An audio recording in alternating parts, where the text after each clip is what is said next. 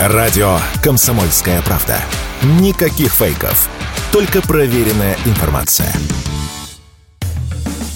Тактика Данюка. Никита Данюк и Владимир Варсобин подводят итоги недели и с оптимизмом смотрят в будущее.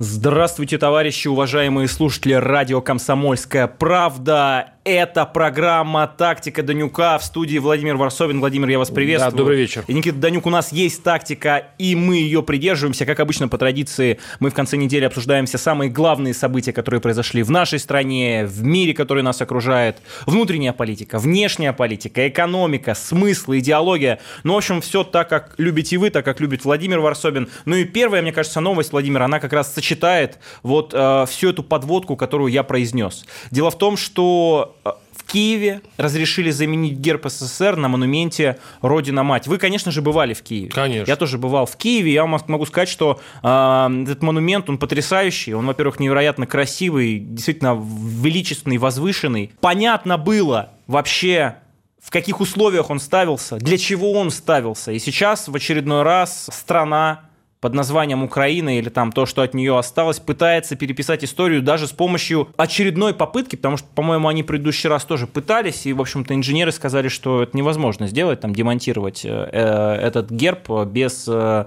нанесения вреда конструкции. Но вместе с тем страна вот э, находит самые важные, скажем так, дела при нынешних обстоятельствах, особенно на фоне провального саммита НАТО, ну, естественно, мы с вами об этом поговорим. Как вам такое решение? Я скажу так, пути Господни неисповедимы. Я помню в свое время в, Совет... Э, в России, еще до этих военных событий, обсуждались темы, я имею в виду там нулевые годы и так далее, где коммунизация, десоветизация, ставились вопросы по нахождению Ленина в мавзолее, памятники и прочее, прочее.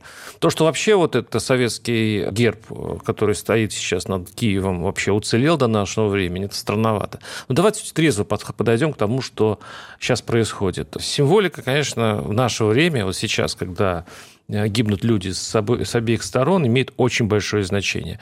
И вообще говоря, я не разделяю, конечно, я вообще не это я в молодости был сторонником того, что надо, значит, все памятники посносить и, поставить, и вероятно, ставить новые. Но мне кажется... Это что за памятники? Сталина, что ли? Или ну, кого Ленина, имею в виду. То, я, то есть, будучи советским гражданином, вы были за не, то, ну, в молодости чтобы... я был уже не, со... не советским гражданином. А-а-а. Это был как раз 90-е и так далее, и даже в нулевые. Я, тебе, я вам скажу, что, в принципе, даже если было послушать раннего Медведева Дмитрия Анатольевича и раннего Путина Владимира Владимировича, эти нотки тоже скользили в их речах. Это было, в общем-то, общим трендом. Ну, как бы смахнуть с сапог, да, этот э, пыль э, старого режима и так далее, и так далее. Но сейчас уже, конечно, сделать, я понимаю, что это все история. Все-таки, когда страна воюет, когда э, идут военные действия, очень наивно думать, что вот такие, такая символика будет оставаться над городами. Поэтому Э, переименование городов, э, десоветизация Украины, она уже произошла, и остались лишь некие детали, которые в итоге э, будут демонтированы. Я не, еще раз говорю, я не одобряю, но надо к этому относиться без вашего комсомольского негодования. Да. Это история. Если бы у меня была возможность прожить какую-то жизнь и изменить в том числе, ну, я не знаю, ход времени,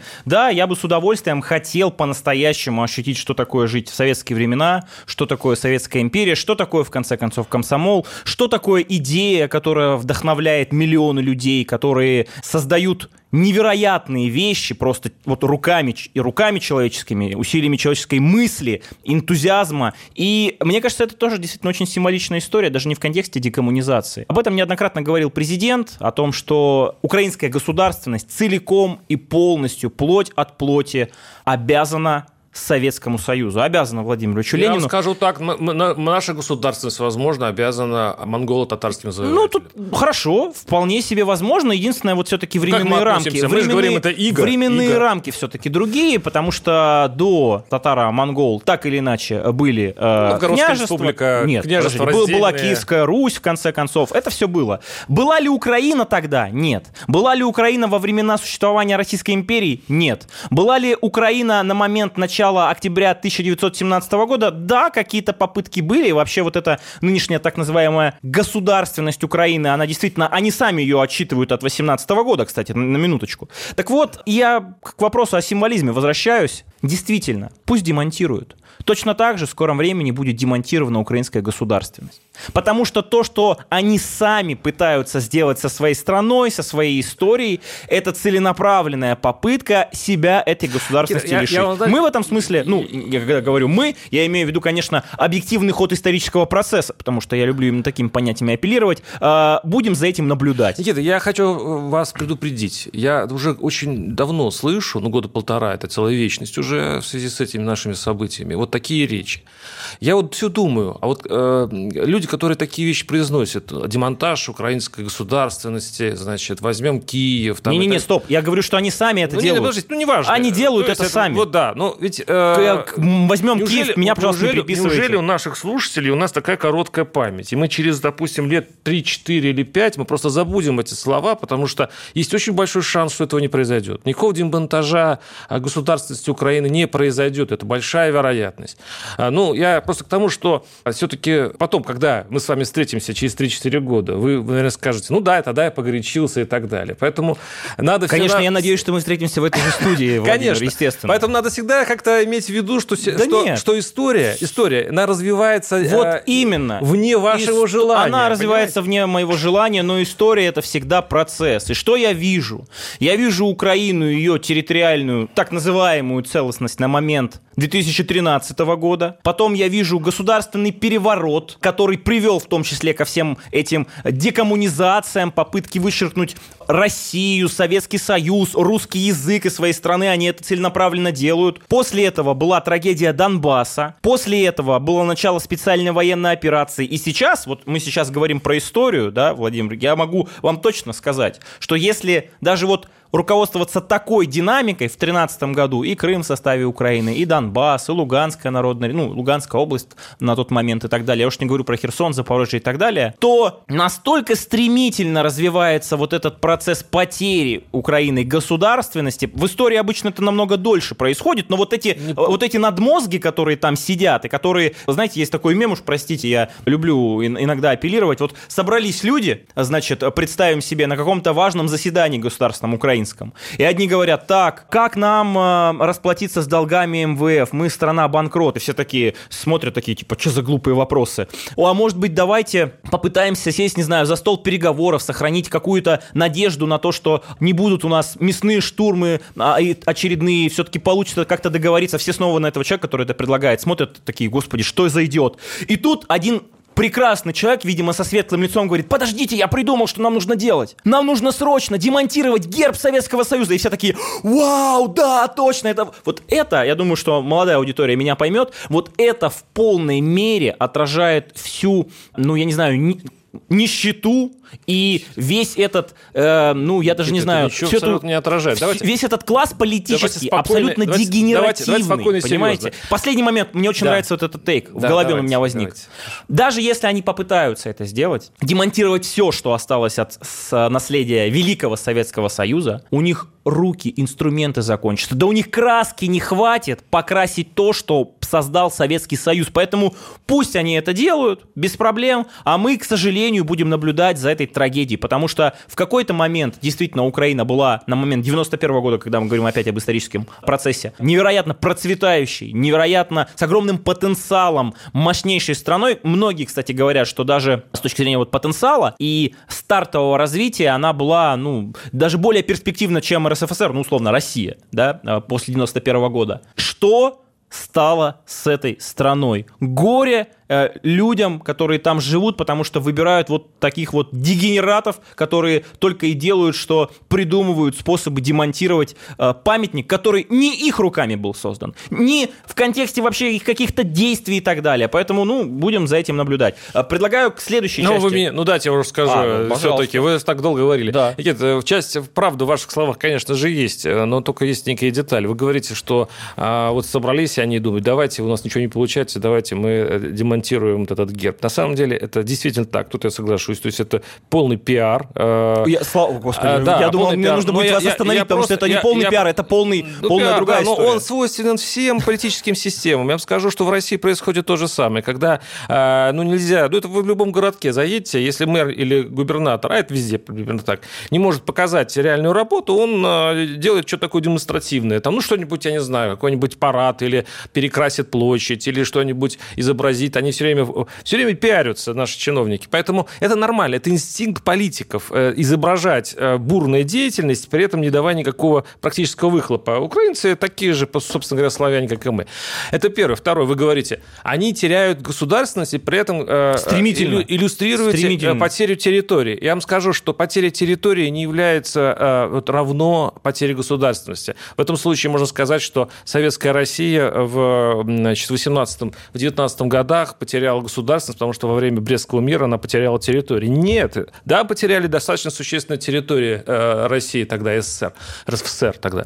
Но это совершенно не коснулось государственности. А, это... Вот не согласен кардинально. Почему? Закончилась Российская империя. Я сейчас... Нет, я имею в виду про Брестский мир. А я... я Подписывали как... уже большевики. Я как раз имею в виду то, как закончилась Российская империя. Потому что в данном случае все ведет, ведет к тому, что вот эта нынешняя Украина, я же говорю, Украина 13 -го года империя, простите, она закончилась в феврале. существовать. Если а какие-то квазигосударственные образования... не были потеряны. Если какие-то квазигосударственные а, образования там останутся еще на какое-то время. Да, я согласен. Они условно будут наделены этой самой государственностью. Но сам процесс того, как происходит деградация и эрозия некогда мощного государства 91 -го года, на мой взгляд, Не очевидно. бегите впереди паровоза. Не будем бежать впереди паровоза. Это тактика Данюка и Владимир Варсобин у нас в студии. Оставайтесь с нами. Вернемся буквально через пару минут на «Комсомольскую правду».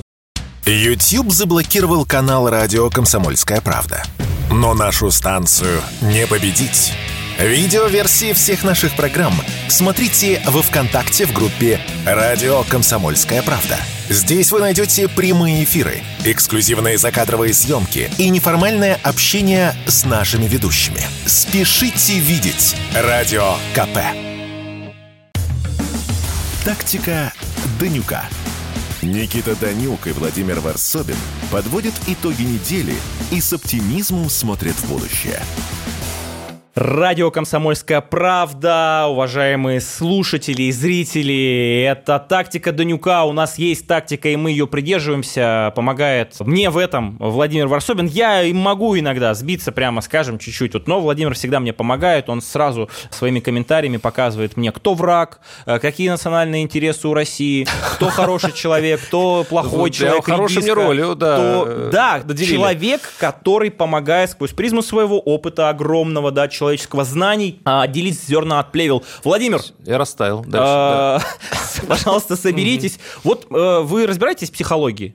Ну, ну или хотя бы что, что-то как-то. Каждый человек думает, что он разбирается в психологии. Ну, давайте, да. Вы точно, судя, судя, судя по вашему Сейчас выражению лица, вам не кажется, что прошедший в Вильнюсе саммит НАТО был настоящим саммитом унижений? Причем унижений как для Украины и Зеленского, да, персонифицированно, который настолько поднял градус ожидания общественности по поводу того, что Украина станет частью НАТО. Но, что самое интересное, я не знаю, говорят ли об этом другие, может быть, вы с Николаем Викторовичем Стариковым об этом говорили, но и саммит невероятного унижения Запада. Объясню почему. Потому что вот разбирая по детально весь ход э, этого мероприятия, я увидел, что ребята очень хотели, чтобы этот саммит проводился на фоне, на совершенно, на совершенно другом информационном фоне. Ребята?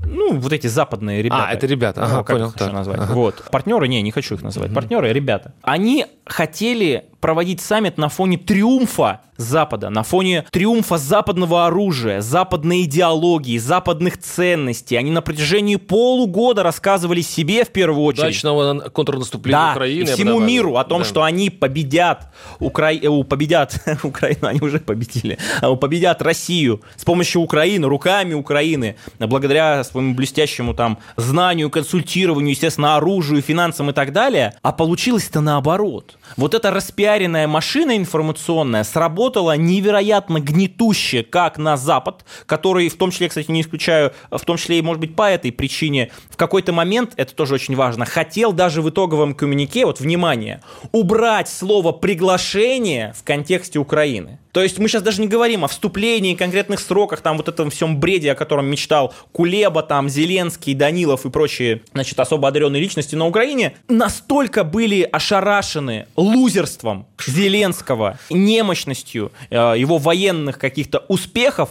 что они в какой-то момент намеревались, это важно, это сообщение по сообщениям Вашингтон-Пост, не какой-то там газетенки, да, непонятный, изменить итоговое заявление саммита НАТО в Вильнюсе, убрав из него слово приглашение в контексте контексте Украины. А насыпал еще больше им и, скажем так, вызвал раздражение твит украинского президента Владимира Зеленского с резкой критикой Альянса. А теперь вот э, психолог, психотерапевт, психоаналитик Владимир Варсобин на «Комсомольской правде» даст вот ну, диагноз бы Западу еще, и Зеленскому. Я бы еще накинул туда, да, это, выступление бывшего президента Украины. Порошенко? Порошенко, да. Ну, это он уже по, он, по, он, по итогам, скажем просто, так, да, он, набросил. Он, в принципе, там уже он же не связан с администрацией президента Украины, поэтому он так э, прям прямым и сказал, что разочарование большое сейчас в Киеве по поводу того, что... Э, ну, собственно, украинцы сами виноваты, они слишком много э, ожиданий. Вообще-то говоря, если в несколько десятков стран нужен консенсус, было бы очень наивно предполагать, что все бы стали, особенно Венгрия, проголосовали бы за прием Украины, причем так быстро на саммите. По поводу разочарования. Да, психологический удар по Киеву нанесен, но я бы сейчас... Ну, в принципе, все, что произнесли... Ну, если а я... по тем тоже нанесен? Не, а, немощь? Нет, вот нет. как раз по, по, по, за, по Западу нет, потому что тут надо спасибо сказать в кавычках Кремлю Эрдогану. Эрдоган О, выты, вытащ, выты, да. вытащил да, да. эту историю из минусов в плюс, потому что я считаю, что саммит для Москвы закончился плохо, потому что Эрдоган вдруг как будто, знаете, вот на Восточном базаре человек думал-думал, пойти вот ту лавку купить товар или в ту лавку, и он долго не решался, а потом вдруг взял и пошел к той лавке, которая оказалась вот для нас неудачной. Он э, достаточно жестко поступил с Москвой, так, достаточно нахально заявил, что э, вообще-то надо заключить сделку зерновую на два года, а мы, вообще-то говоря, всего на пару месяцев обычно, то есть такая с позиции силы начал разговаривать с Москвой. Он заявил, что нужно, что он чуть ли не первый, кто подпишется под э, вступлением Украины в НАТО. А что он еще сделал, там тоже важный момент, по-моему. И главное, он увеличил количество натовцев. То есть он, э, он, то, что он, э, мы очень многие думали, что Швеция или никогда, или очень долго будет вступать в НАТО, он сказал, да вот сейчас она вступит. Вот такой демарш, это очень тяжелый и очень такой тревожный звоночек для Москвы, потому что это дает сигнал, ведь не только это тип отношения НАТО, Турции, России. Это сигналы другим странам, которые тоже сейчас находятся в ну, как псевдо-нейтральном состоянии, на самом деле в нерешительности, какой лавки пойти. И то, что вы сказали, там, унижение НАТО. НАТО, оно и не могло. Если бы, условно говоря, были какие-то у НАТО ожидания, то я скажу, что единственное, в чем они разочаровались и очень сильно, это в наступлении Украины. То есть, по большому счету, если бы сейчас э, Украина, Украина достигла больших успехов на фронте, то я думаю, и сами бы прошло немножко по-другому. Да, конечно. Но, но так как, собственно, уже было пару месяцев назад видно, что завязли обе стороны, и там, в общем-то, тупик, часть, НАТО, часть натовских стран вообще подумывает, как бы Украину запихнуть в переговоры. Тут надо Киеву поблагодарить очень сильно Байдена, который достаточно упертый э, все-таки. Вот. Но и у Байдена есть э, нежелание ввязываться в прямую столкновение с Россией, как, как ну, они же делают все, чтобы не вступить в конфликт с Россией. Они даже не поставляют очень нужную э, э, авиацию для э, Зеленского. Это очень такая тонкая, многоходовая игра, где только через некоторое время мы скажем, кто вот в этой партии, имеется в виду саммит, кто получил более хорошую позицию. Ну, безусловно, Турция в этом И плане... я скажу еще одну маленькую деталь. Все начинают посмеиваться над тем, что Типа, ну что, ничего не дали Зеленскому, дали лишь упрощенный вариант вступления в НАТО знаете, да, что там нужно было э, два... Э, там, ну, д... ПДЧ нужно было получить. Сейчас ПДЧ есть, не нужно. Да, План предварительного было членства. Две, два экзамена сдать, теперь нужно сдать один экзамен. это, это история с морковкой, которая вот перед носом Я бы вот не Украины, спешил. Она, я бы, я, я бы вот даже, я бы даже вас спросил бы, Никита, как вы думаете, вот при все при вашем скептическом отношении и к Зеленскому, и к государственности Украины, да. и прочему желанию, чтобы мы быстрее, там, Россия быстрее бы победила и так далее, и так далее. Но при всем нет, при это этом. у меня не скептическое желание, это как раз а, я, я, я загадываю на Новый год. Все-таки я к вам как, э, как политологу серьезному, который э, объективно смотрит... Больше всего на свете не слово политолог, называйте меня эксперт как объективному человеку, объективному мыслителю. Как вы, как вы думаете, все-таки Украина вступит в НАТО в случае, если не будет разгромлена Россия через определенное количество времени? Я думаю, что после этого саммита скорее да. Украина не вступит в НАТО никогда, потому что членство Украины в НАТО является потенциально одной из причин начала специальной военной операции. И до тех пор, пока на Украине будет существовать режим, который всеми силами будут, будет толкать уже остатки своей территории, остатки своего Политика общества и так далее. Никита. Слушайте, ну вы меня же спросили, я вот сейчас хочу вам ответить. До тех пор, пока этот режим там будет существовать, и представлять экзистенциальную угрозу для России, а это именно так и есть, я считаю, что любой человек, который находится во главе нашего государства, он просто обязан эту ситуацию исправлять. Какими способами, я еще раз неоднократно повторял. Есть разные способы. Когда не работает дипломатия, начинают работать, собственно, и громыхать пушки. К сожалению, вот эта э, вещь, она доказана историей многократно. Возвращаясь, собственно, к саммиту в целом, вот э, действительно, кто остался в выигрыше-то больше всех. Конечно, Турция. И в данном случае, опять же, никаких у меня не было иллюзий и заблуждений по поводу Эрдогана, по поводу того, что он наш братишка, по поводу того, что это союзник, несмотря на то, что он является, э, Турция является страной-членом НАТО. Вот смотрите, это такой троянский конь, это все, конечно, сказки про белого бычка. Э, э, Турция невероятно сложный партнер. Эрдоган человек крайне властолюбивый, который пытается выгоду извлечь абсолютно из всего, чего возможно. Но вот вам версия, Владимир, просто тоже скажите, да или нет.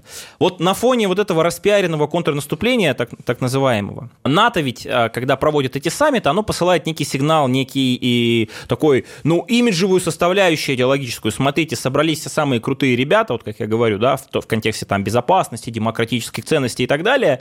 И вот когда ты распиарил это контрнаступление своим оружием, как говоришь о том, что мы Украине отдали вообще все, что можно, она сейчас самая вооруженная, самая опытная армия в мире и так далее, а потом раз ты сел в лужу, нужно срочно, как вы правильно сказали, искать истории, поводы показать, что, ну, мы не проигрываем, а вот у нас даже есть куча козырей в, токсичных для Москвы. И действительно пришли к Эрдогану, турецкому султану, и говорили примерно следующее. «Э, Раджеп Таип Эрдоган, все, что хочешь, проси, пожалуйста, а, вонзи очередной нож в спину России.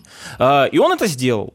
А, да, это выглядит именно как очередная демонстрация того, что Турция всегда будет извлекать выгоду, что это не какой-то стратегический союзник, который, кстати, до недавнего времени держал свое слово, об этом говорил наш президент, что типа Эрдоган это сложный партнер, но он всегда держит свое слово. Как оказалось, не всегда он держит свое слово. Другое дело, что раздувать из этого какую-то перемогу Запада или там тем более Украины вселенского масштаба я бы не стал, объясню почему. Вот когда Турция, не дай бог, откроет э, свои проливы для военных кораблей, да, вот э, когда Турция открыто, не с помощью там байрактаров, да, или еще чего-то, а будет говорить о том, что мы будем воевать на стороне Украины, да, но она это сделает, она может это сделать, это правда, учите историю, господа и товарищи. Э, только тогда, когда почувствуешь, что Россия все, стоит на краю, что она вот в шаге от пропасти. Пока вот эти вот восточные тонкости, восточные предательства, вот эта византийщина действительно, вот все-таки Турция, она расположена на территории старой Византии, вот, а они они имеют место быть. Более подробно об этом и других итогах саммита НАТО мы обсудим с Владимиром да, Варсобиным. задали вопрос. В следующей части, э, в следующей части Владимир Варсобин ответит «Тактика Данюка» на «Комсомольской правде». Оставайтесь с нами. Дмитрий Гоблин-Пучков и Кузькину мать покажет, и что такое хорошо расскажет. И вообще, Дмитрий Юрьевич плохого не посоветует. Знаете, как небезызвестное произведение Герберта Уэллса «Война миров» начинается? Злые, жадные глаза смотрели на Землю через бездны космоса. Вот ровно один в один. Мы для них субстрат, с которого они живут. Ну, а мы не хотим быть субстратом категорически. Каждый понедельник в 7 часов вечера по московскому времени слушайте программу Дмитрия Гоблина-Пучкова «Война и мир». Тактика Данюка. Никита Данюк и Владимир Варсобин подводят итоги недели и с оптимизмом смотрят в будущее. Радио «Комсомольская правда» — это тактика Данюка. У нас есть тактика, и мы ее придерживаемся. В студии Владимир Варсобин. Владимир, вот я вам в прошлый раз задал вопрос по поводу вот этой версии, да? Да, мы, у, как нас, вам кстати, она? у нас роли очень, таких очень хорошо распределены. Вы у нас отвечаете за оптимизм. И ваша версия, если вот так оно и будет, это, конечно, будет прекрасно для Кремля. Ну, в том плане, что Эрдоган еще не дошел до той черты э, и, в общем-то, всего, всего лишь колеблется. Я скажу вот, вот у меня есть такое опасение, что Эрдоган Эрдоган – это такой датчик, который показывает силу России. Это не то, что резкий такой переход, это такой э, накопленное действие, накопленный эффект. Я боюсь, что Эрдоган, ведь кроме того, что он наблюдает за нами про вот этот поход на Москву э, Пригожина, по поводу того, как сейчас ситуация на фронте, по поводу того, как экономические параметры э, в России, доллар, евро и прочее, прочее, и разведка работает очень хорошо. И он в этой геополитике, он тоже сдвигается как флюгер. Вот если это так, тогда объясняется очень многое. Даже объясняется, например, то, почему несколько дней Эрдоган не мог поговорить с Путиным. Для Владимира Путина это был большой сюрприз, что Эрдоган повел себя таким образом. Поэтому до сих пор, я вам замечу, разговора между Путиным и Эрдоганом не было. При всем при том, что Эрдоган каждый раз заявляет, что он хочет хороших отношений с Россией, что это ничего не значит и так далее, и так далее. Это хитрый восточный делец, который вкладывает деньги и свои силы ровно туда, куда выгоднее и где есть зона силы. Я еще замечу, что Эрдоган во время саммита сделал заявление, в котором вдруг, это, кстати, неожиданно для турецкой политики, сказал, что у них очень отличные отношения с США. И что вот он сейчас встретился с э, Байденом, и у них очень большие планы. Да. Я вам сейчас о них расскажу, хотите? Пожалуйста. Э, один умный человек сказал, лысенький такой, Картавый, который оставил огромный след в истории Ленин. человечества, да, и тем более в истории там, нашей страны, а некоторые недалекие э, дебилоиды пытаются там, памятники разрушать, переписывать. Любите вы резкие вот, слова? Тогда хорошо. как, а по-другому тут да, не назвать. Да, Вот. Сказал, что политика – это концентрированная экономика. Я просто помню заявление Эрдогана, все его свиты во время президентской кампании, когда он говорил наоборот, Америка, это мы не позволим вам навязывать нам условия. Во время выборов. Сейчас расскажу. И эта риторика, она продолжалась ровно до того момента, как раз, по мнению американского журналиста, который достаточно уважаемый, у него есть множество источников, журналиста зовут Херш, помним, да, который про Северный поток не постеснялся сказать на Западе о том, что американцы его подорвали, хотя все это знают. И другие инсайды у него в свое время были в отношении Ирака и Афганистана и так далее. Сказал следующее. Оказывается, почему Эрдоган-то так резко поменял свою риторику? Байден обещал Эрдогану помощь от МВФ в обмен, ну, вот на те самые политические шаги, в том числе там прием Швеции в НАТО, в том числе история там с Украиной и так далее, во сколько же оценивается лояльность турецкого султана изменения этой риторики? В хорошую сумму. 11-13 миллиардов, в, собственно, в обмен. А, тут еще нужно важно заметить, что Эрдоган, несмотря на то, что он любит вот в геополитику, да, вот во все эти вещи, с экономикой и с стабильностью экономической, макроэкономической в своей стране, вот в это он не очень умеет. Потому что если мы посмотрим на девальвацию турецкой лиры, если мы посмотрим на то, какая, какого уровень там инфляции, в общем, я к чему? Действительно, эти 11 12-13 миллиардов долларов ему очень и очень понадобится. Если для этого Турция всего лишь должна нож в спину России ну, вонзить. всего лишь. Нет, а... ну, я, я сейчас а как это, бы объясняю да, да, да, вашей понимаю, риторикой. Ваш... Она да. это делает. Э, так вот, у меня вопрос. Просто ваша-то логика очень простая, что э, вот в этой э, такой э, раскладе, да, огромном геополитическом, условно, шахматной такой битве сейчас слабая позиция. Знаете, вот как в шахматах, там, там есть вероятность, э, вот всегда компьютер считает вероятность там победы белых э, или там в целом да, с позиции, да. да, или черных. И вот вы сейчас сказали о том, что из-за того, что у нас сейчас позиции, скажем так, слабее, э, Эрдоган берет и говорит, вот так-то, так-то, так-то. А оказывается, это денежка. Да, у нас нету 11-13 да, давайте, давайте я, долларов. я просто еще раз расшифрую тогда, что хочу сказать. Вы, по сути, сейчас говорите ровно то, что я говорю, только почему-то не приравниваете слово позиция слабее, как будто, знаете, вот предложили деньги и взяли деньги. Да. Это еще не значит, что позиция слабее. Нет, предла... он возьмет значит, деньги, а потом скажет, раз... ой, Россия... Никита, это как раз значит, что позиция слабее. Я объясню, почему. Потому что денег нет. Это... Вот, я объясню, почему. Потому что, когда столкновение двух гигантских сторон, когда вот мы сейчас пытаемся вместе с Китаем, вот, э, значит, победить Запад, давайте уж прямо скажем,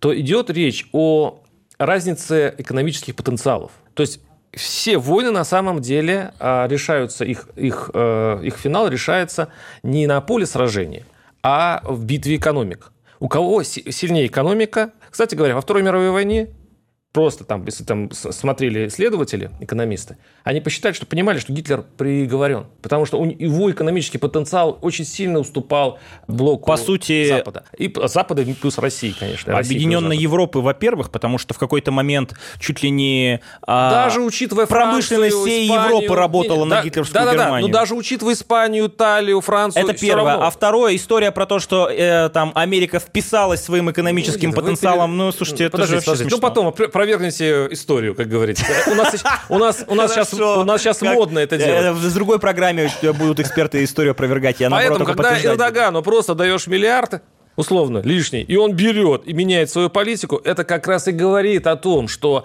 позиция слабая. Мы в свое время это дело... У Турции. Мы, это, мы этим делом занимались. Мы турок подкупали. Мы подкупали газом, маленькой ценой за э, э, углеводороды. Мы им давали разные преференции. По сути, мы просто часто кидаем, вот до сих пор кидаем деньги, киргизам, узбекам, армянам. Мы раньше этим занимались. Почему? Потому что наш экономический потенциал до СВО был достаточно серьезный, и мы могли этим заниматься. Сейчас, когда началась битва кошельков, у Запада просто больше экономических сил. Я же тут в, в этой передаче все-таки отвечаю не за, того, не за то, чтобы рассказать, как все будет хорошо, а предупредить, а о том, как предупредить на... что может быть хуже, чем значит, говорят, значит, ну, я не вас сейчас говорю, пропагандисты. Ребята, давайте включим мозг и относиться давайте ко всему серьезно. Давайте включим. Вот на конкретном примере можем от э, частного к общему, да, такой метод возьмем. Потенциал. Вот вы сказали про потенциалы. Это не российские пропагандистские издания пишут, что склады оружейные э, в странах Европы Э, которые снабжали в том числе украинскую артиллерию и так далее боеприпасами, закончились и пусты. Это не российские пропагандисты заставляют Байдена говорить, мы отдаем вам кассетные боеприпасы, э, ну, во-первых, потому что снарядный голод у ВСУ, а во-вторых, потому что других уже нет. Потому что раньше поставляли другие, сейчас у Украины ничего нет, и Запад предоставить в том объеме их не может. И это одна из причин, кстати, по которой Байден, он прямо это заявляет, поставляет, ну, принял решение, вот это непопулярное решение, потому что применение кассетных боеприпасов, по мнению, например, э, Джейн Псаки, да, еще совсем недавно представитель официального Белого дома, являлось военным преступлением. Сейчас, оказывается, это не военное преступление, норм нормально, если там нацистскому политическому режиму на Украине нужно, пожалуйста, мы даем. Я к чему? О том, что история про борьбу стран исключительно в формулировках экономического потенциала, она оправдана при прямом конфликте. Вот если бы был прямой конфликт Соединенных Штатов Америки, это важно, всего НАТО, вместе с Россией, горячая фаза, я бы сказал точно так же, как любой другой эксперт. Конечно, эти потенциалы в разы меньше, и эта перспектива понятна. В данном случае мы имеем прокси-конфликт Запада с нами через Украину. Хотя, по сути, как бы вы правы, это очень-очень близкая история. Но не работает вся экономика Америки на то, чтобы победить Россию. Пока что. Не работает вся Европа. Она даже получает газ до сих пор из России. Поэтому э, справедливая история про там гитлеровскую Германию, но совершенно не актуально, совершенно нерелевантно в контексте специальной военной операции, потому что сейчас идут боевые действия на территории Украины. И Украину, это очень важно, возвращаясь к предыдущей теме,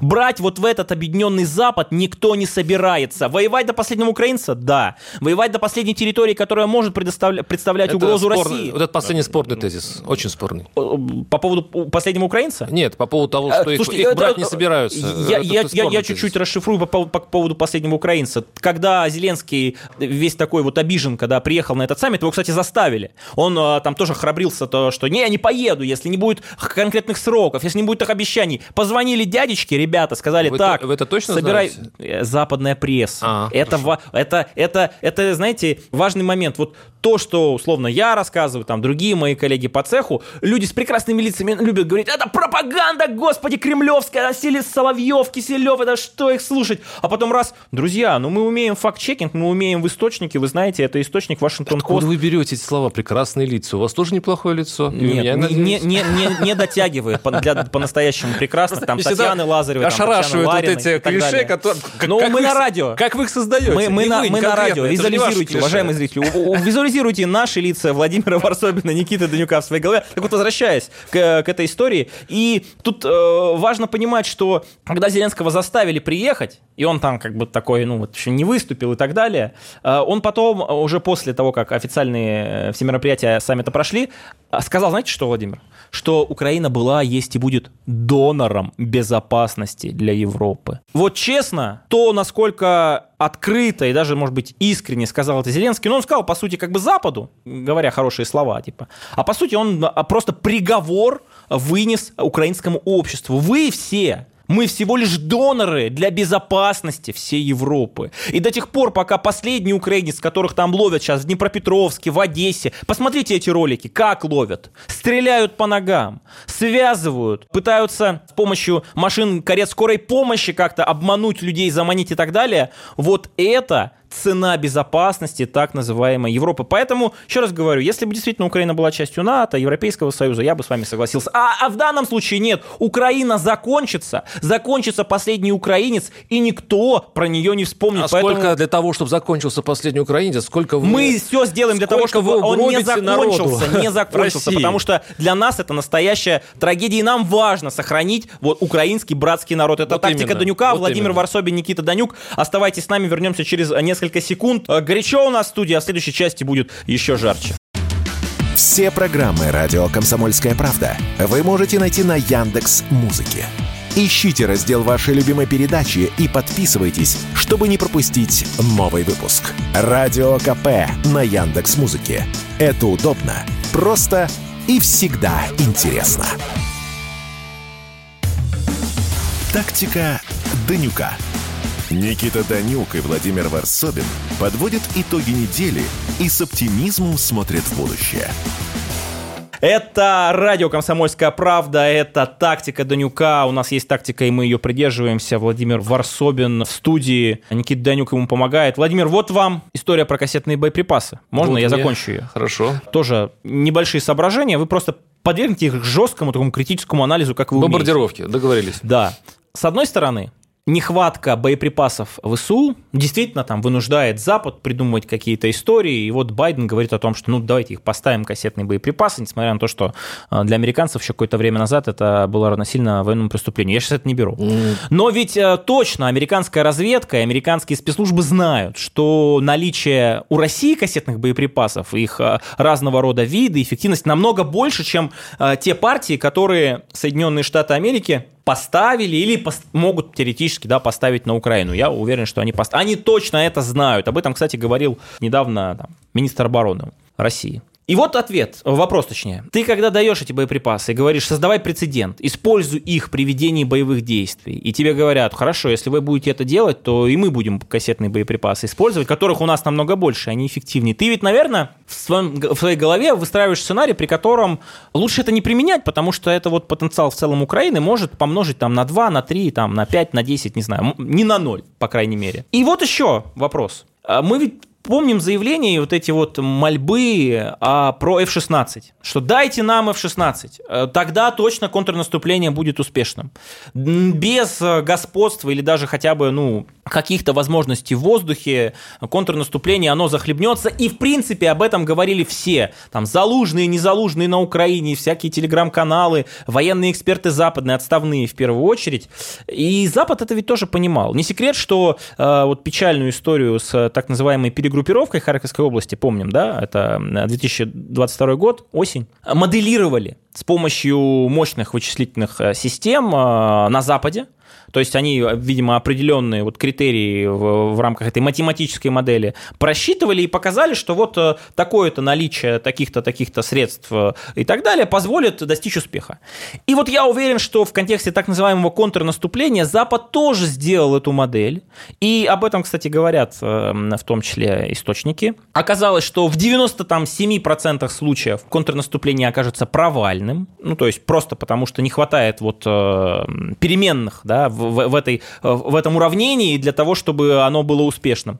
Он все равно отдает, я имею в виду Запад, приказ Украине идти на эти мясные штурмы. Идти и сжечь свою технику, сжечь людей, сжечь живую силу. И то же самое с боеприпасами. Знаю, что Россия ответит еще сильнее и что, э, ну, собственно, Украина еще больше будет э, лишена там военного потенциала и человеческого, и технического, и так далее. У меня возникает вопрос. Это не конспирология. Я на другой передаче с другими экспертами будете конспирологические теории э, обсуждать. Ну вот, Владимир, посмотрите на меня. Да, слушай. Вам не кажется, что Запад это делает специально? Он Зачем? хочет сам как можно скорее э, свести потенциал, военный потенциал Украины, ну и человеческий, и все вместе, до такого уровня, что в какой-то момент он просто скажет, у вас ничего не осталось, теперь молчи, делайте, как мы скажем, садитесь за стол переговоров, и, и просто выполняй наши указы вслепую. Вот у вас нету такой э, мысли? А, ну, тезис, что Украина делает ровно то, что и приказывает э, США. Ну, я еще сейчас вспоминаю, когда она только началась СВО, и вот, и потом выяснилось, опять же, в источниках, которые вы так любите, а, там эти показывали, что до последнего украинское командование скрывало от американцев, э, в общем-то, свои планы. И американцы вообще считали, думали, что там эта битва продлится пару-тройку дней, украинцы разбегутся. Вот. И, возможно, украинцы вообще боялись и боятся, что через, через американцев э, данные могут попасть и в Москву. По-моему, они и готовы были разбежаться позиции. Ну, да, ну давайте, вы спросили, как вы, ну, сказали, я отвечаю. Это первый тезис, что я не думаю, что украинцы, там э, американцы гонят украинцев на эти мясные штурмы. Ну, я, я, я, думаю, я думаю, что это Зеленский скорее э, гонит, опять же, своих командующих, которые тоже против э, вот этого контрнаступления, вот то, что я как понимаю. Вот, и там действительно очень много политики, очень много Зеленского вот в этом. А, конечно, вообще, конечно, гнать людей э, без авиации там, и на мясные штурмы, ну, ладно, это уже их дело. По поводу э, кассетных бомб. Я хочу сказать, очень много говорят по поводу бесчеловечности и преступности использования. Я просто хочу вам напомнить, что конвенцию по запрету этих кассетных бомб а, не подписали э, США, Украина и Россия. То есть, а, в общем-то, формально эти страны а, не согласны с тем, что это преступление. Поэтому, а, так как в этом списке есть Россия, поэтому говорить об этом странно. Дальше, по поводу того, очень... Э, я тоже, кстати, думал о том, почему американцы дают вот эти кассетные бомбы, понимая, что и Россия будет применять их, и не окажется ли в раскладе, что они делают хуже украинской стороне.